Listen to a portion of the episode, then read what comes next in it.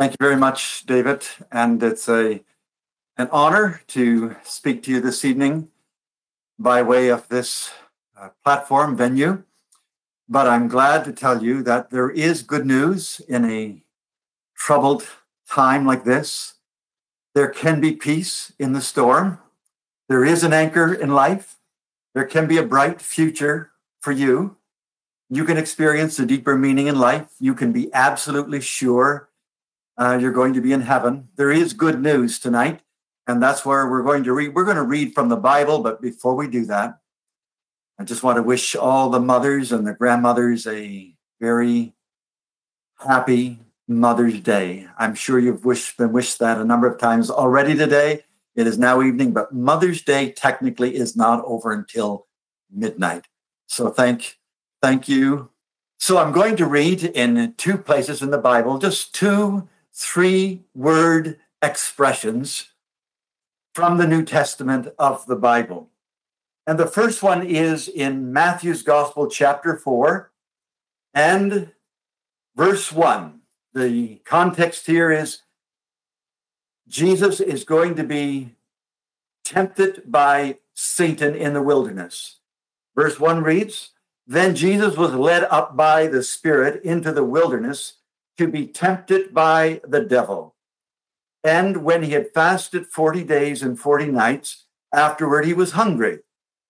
Now, when the tempter came to him, he said, If you are the Son of God, command that these stones become bread. And how did Jesus respond? Jesus answered and said, It is written. Man shall not live by bread alone, but by every word that proceeds from the mouth of God. And the story goes on, but I just want you to get those three words it is written. Jesus said that when confronted with Satan himself. And the other three words are found in John's Gospel, chapter 19.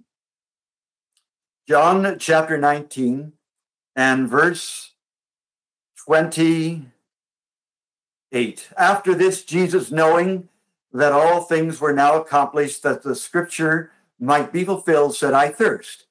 Now a vessel full of sour wine or vinegar was sitting there, and they filled a sponge with sour wine, put it on hyssop, put it to his mouth. So when Jesus had received the sour wine, he said, It is finished and bowing his head, he gave up his spirit. So just those two three word expressions. It is written and it is finished. It is written. Is this book fable or fact? It is written. Jesus used the word of God confront Satan. He said, It is written. I am so thankful that God has spoken, and the Bible is his word. I don't know what you think of the Bible, whether you've read it lately or not, but I can tell you that not everyone loves the Bible. Not everyone appreciates the Word of God.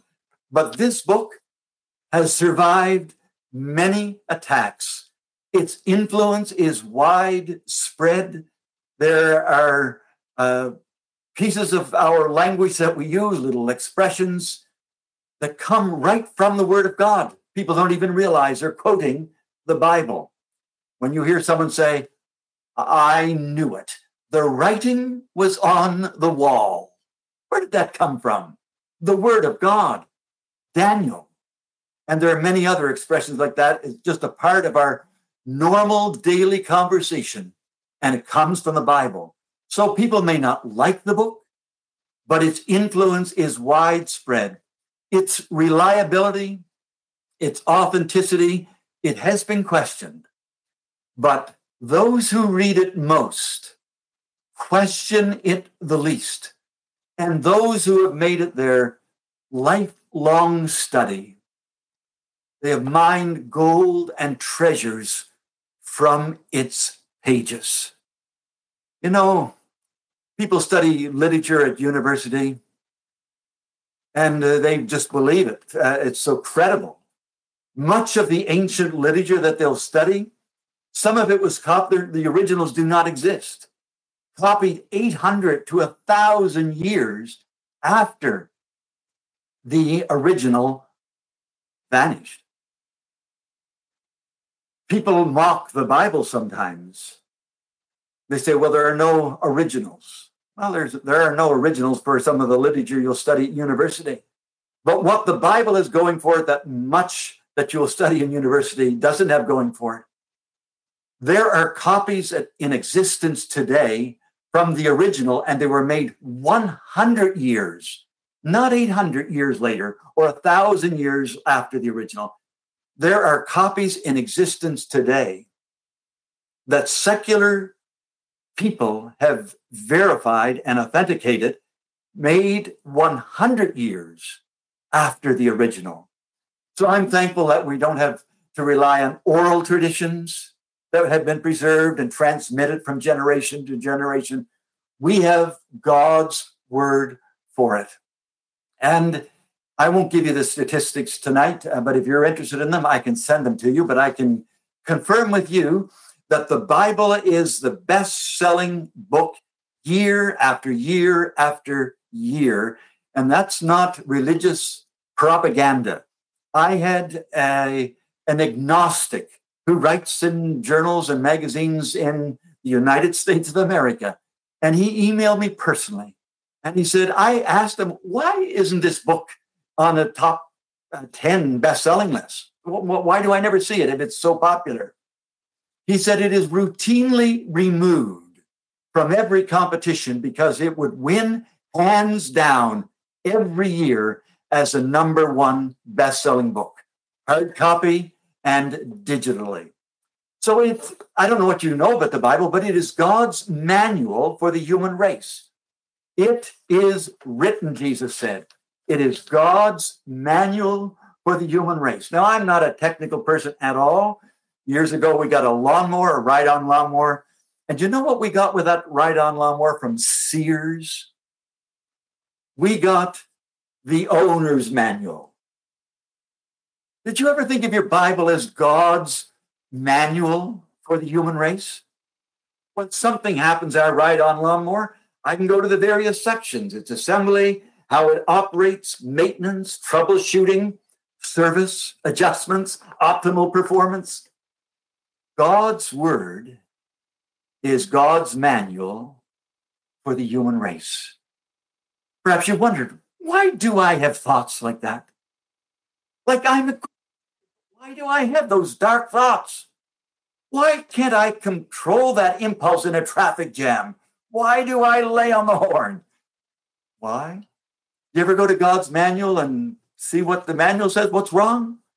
The Bible says that without exception, Romans chapter 3, all have sinned and have come short of the glory of God. So God's requirements, his holy standards, is found in his manual.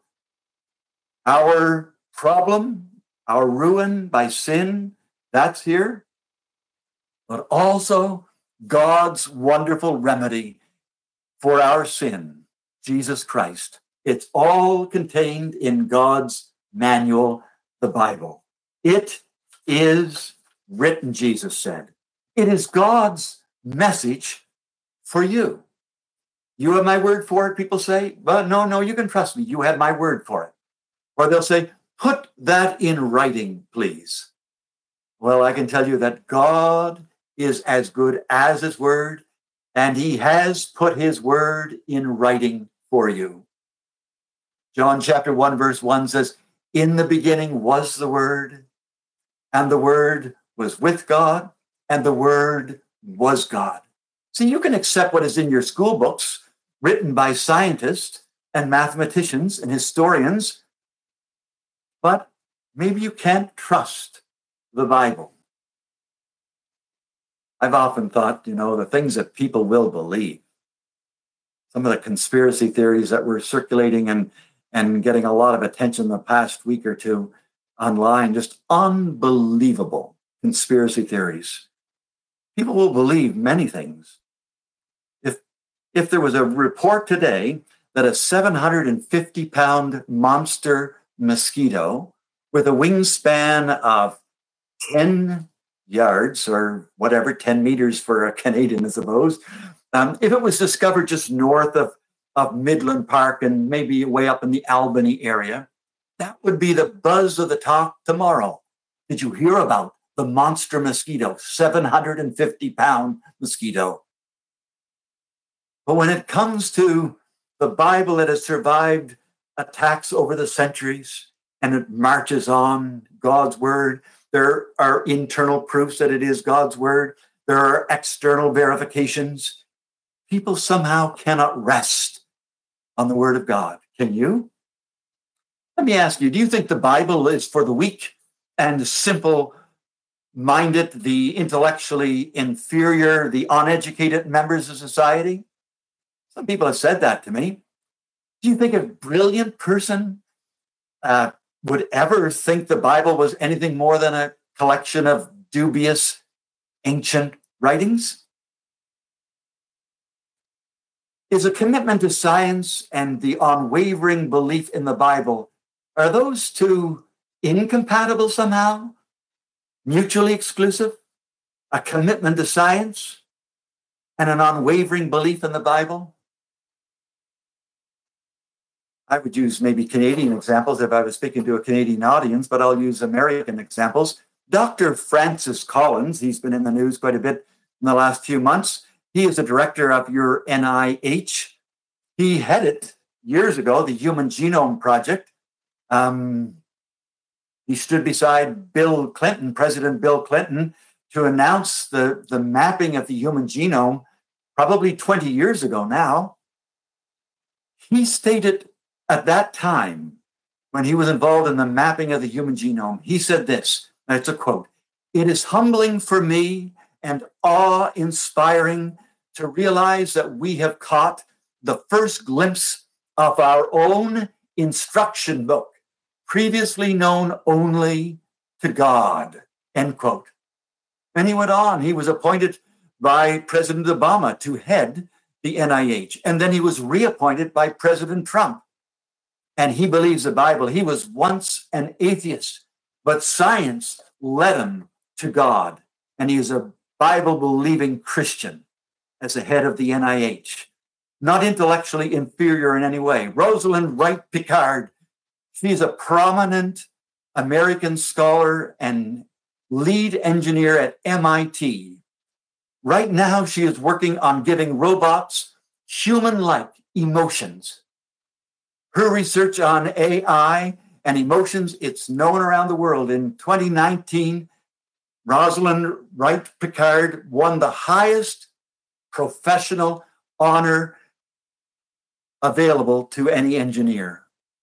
And she was once an atheist. And she is a, a Christian who writes, along with her research and her engineering, um, her academic life, she writes beautiful devotional articles about the Lord Jesus Christ. No, you don't have to be intellectually inferior to rest on the word of God. It is written. But thank God for those of us who don't have the cerebral capacity that others have. We too can rest on the word of God. It is written. But then we read this it is finished. Do those words mean anything to you? Right where it's written. This is God's word. It is written. We also read these words. Jesus said from the cross, It is finished. Do you believe that? That Jesus finished something on the cross?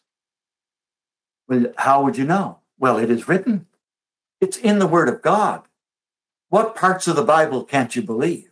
When you get to John 19, verse 30, can you accept that? Jesus said, just before he dismissed his spirit and died, he said, It is finished. Oh, the significance of the last words of individuals. Before someone dies, People lean over a bed and they try to catch their last words. Well, the last words of Jesus before he died it is finished. What do you think he meant? Do you think he mumbled the words? The Bible says in another gospel that he cried with a loud voice. So was it a tragic cry or a triumphant cry? It is finished. Were they bitter words of defeat or were they sweet words of victory? On the cross, was Jesus going down to defeat or was it a decisive victory? You know the story of the cross the, the scenes of the cross, a 33 year old man hanging on a middle cross. He looked strikingly different from the others. He had spit plastered on his face, thorns piercing deeply into his forehead. His back was whipped and whipped and whipped until it was a mass of raw flesh. His face was bruised. They pulled the beard out of his face. There are two other criminals. They didn't have a crown of thorns. They weren't wearing spit. But this 33 year old man in the middle cross, what was really going on there? Have you thought about it? Easter's now a month behind us, but what was who was this person? Was he a starry eyed idealist? Was he an ignorant rustic from the countryside? Was he a religious extremist, an impostor? Was he a slick opportunist caught up with him, or quaint mystic? Was he an ethical fanatic? What, who was this man? He's on a cross. He's about to die. This is a man that was said to people, John chapter 7, verse 37 If anyone thirsts, let him come to me and drink. But now he is on the cross himself, and he is in thirst. He is the one, John chapter 8, verse 36, he said, If the Son shall make you free, you shall be free indeed. But now he is nailed to the cross the one who promised freedom. What's going on here? John's Gospel, chapter 10, verse 10, Jesus said, I am come that they might have life, that they might have it more abundantly. But look at his life. John 11, verse 25, Jesus said, I am the resurrection and the life. But now he is facing death. John chapter 12, verse 46, Jesus said, I am come a light into the world. Whoever believes in me will not live and abide in darkness. But now he's in darkness at the cross. Jesus said to people, He said, I, John 14, verse 6, I am the way, the truth, the life. No one comes to the Father but by me the way, but he's on a cross. And now he cries, It is finished. What did he mean by that? It is finished. Was he conceding defeat? Was he admitting failure? It's all over. I came on a mission, but I failed. All up with me now. Finished. Was he acknowledging that it was one big colossal blunder, a mistake? Was he succumbing to weakness? Was it a trapped cry? Troubled cry? Or I already asked you this. Was it a triumphant cry? What do you think? What does finished mean? When Jesus said, It is finished, he didn't say, It is partly done. He didn't say, It is mostly done. He didn't say, It's 75% finished. He said it's finished. You ever get a do it yourself kit? Maybe IKEA or Walmart. It's just so simple a desk. Just buy it, take it home. Well, it's far from finished. It's a nightmare. Man, you, you get up the manual and you look at all the sizes of the screws and the bolts and the wrenches and whatever it is. It is far from finished. They might promote it as just put it simply together, but it's not. It's not easy to do. There are lots of DIY YouTube videos, do it yourself. When Jesus said it is finished, what did he mean? To switch the analogy a little bit in the metaphor and say, is your go arrangement? You ever buy something, make installments on it? When Jesus said it is finished, what did he mean? You know what he meant? It is paid in full. When he said it is finished, no point system. There is no merit system. You can earn travel reward miles for a trip to Hawaii, but you cannot earn merit points to travel to heaven. Now, Jesus said, It is finished. You know what was finished, just in case you're not following my train of thought? Here's what was finished. At the cross, God's perfect, beloved, unique, one and only Son, he came to be the Savior of the world. He came to die for our sins.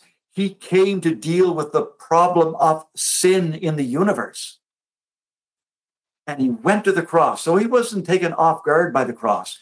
He came to bear sin's penalty in full. And that's exactly what he did on the cross. And when he said, It is finished, I have paid sin's debt in full. I have taken the stroke of divine judgment for sin. It is finished. The provision for all sinners and for each sinner has been fully made for in the death of the Lord Jesus Christ, provided for. He paid sin's debt in full. One of the greatest heresies in religion is a teaching that you can work your way to God. They say, oh, yes, Jesus' death was amazing but you must do your part too. Can I say it kindly? What an insulting slam to the sufficiency of the work of Christ on the cross to even suggest that what Jesus did 2,000 years ago isn't quite enough for you to be saved from your sins and made right with God and that you must make your own contribution, your own self er, effort to merit eternal life? That's insulting to Christ Himself.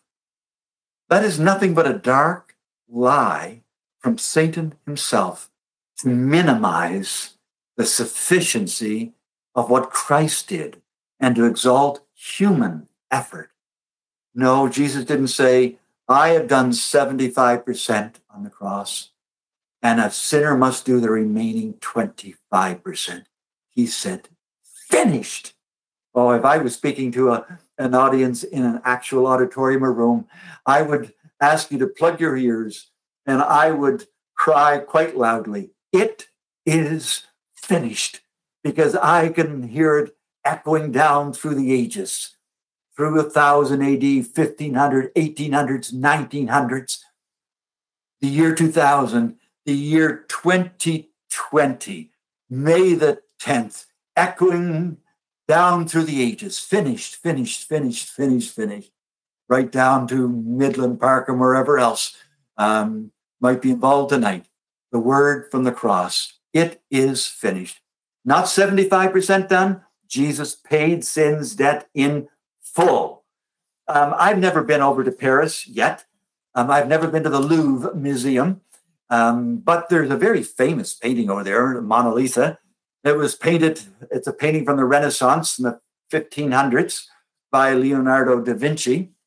And um, back in 2017, insurance valuation put it at eight, the value at $800 million. An expensive painting. Imagine if I visited the Louvre and I asked for a private appointment with the curator of the museum and I said, look, I brought my, my paintbrush and my set of paints here, um, beautiful colors. And uh, I'm wondering if you can open up that bulletproof container. I would just like to add a few things to the Mona Lisa painting. I think I'd get a blank stare. And then I'd be ushered out. You ever think of the cross like that? When Jesus said it is finished, and then someone says, Oh, but there must be something that I can add to it. There must be some good works that will contribute to my salvation. No, Jesus said, It is finished. It's the masterpiece of grace. No one can touch it. It's done. It's absolutely sufficient. Hebrews chapter 10, verse 12 says, This man, Jesus, after he had offered one sacrifice for sin forever, sat down at the right hand of God. Hebrews 10, verse 26 says, There remains no more sacrifice for sin. It is written. Can you believe God's word?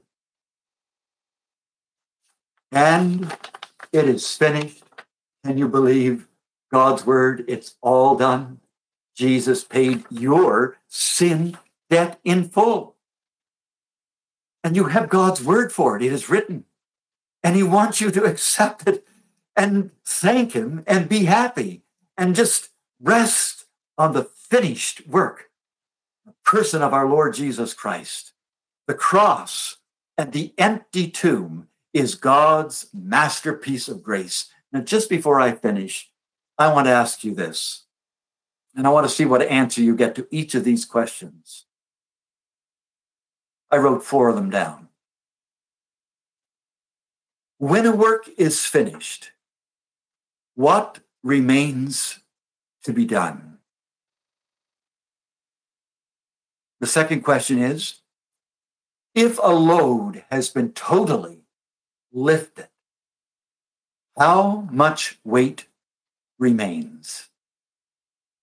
The third one, if a debt has been paid in full, what is left owing? And the last one is, if a gift is free, how much can you pay for it? See, Romans 6, verse 23 says, The wages of sin is death, but the gift of God, the free gift of God, is eternal life through Jesus Christ our Lord. Friend, we point you to the Lord Jesus Christ tonight. You can rely on God's written word. It is written, it is finished. God does not tell you lies. And well, there's an old story in the Bible that one of the ancients back in in Genesis, um, an old father, Jacob, and he was finding it really difficult to believe that his son Joseph, who had been, he thought had been dead for years, he got word that he was alive. And then not just alive, that he was a prime minister of Egypt. Old Papa probably couldn't believe it. But when he saw the wagons coming from Egypt to take him, to pick him up and all his belongings, and to go down to see his son, now the prime minister, of Egypt, when he saw the U-Haul wagons coming from Egypt to get him, you know what? He believed. He didn't need any more evidence. He said, It is enough. I don't need any more evidence. My son Joseph is alive. And as just before I pray, I want to say, It is written. God's word is true. Christ did die for the ungodly. Christ did lay down his life for your sins. It is written, it is finished, and thank God I can say it is enough. I don't need any more evidence. I trust Jesus Christ as my Savior. I've known him for 50 years. You can see my white hair, right? And life isn't all a bed of roses. We've had our share of tears. But what a Christian has through all the tumultuous times and the storms and the vicissitudes of life, a Christian has a deep inner peace because it's all settled. Christ is their Savior. Heaven is their home. They're not hoping with their fingers crossed. Absolutely sure, based on the sufficiency of Jesus Christ. Let's pray now, and then we'll hand it back to David.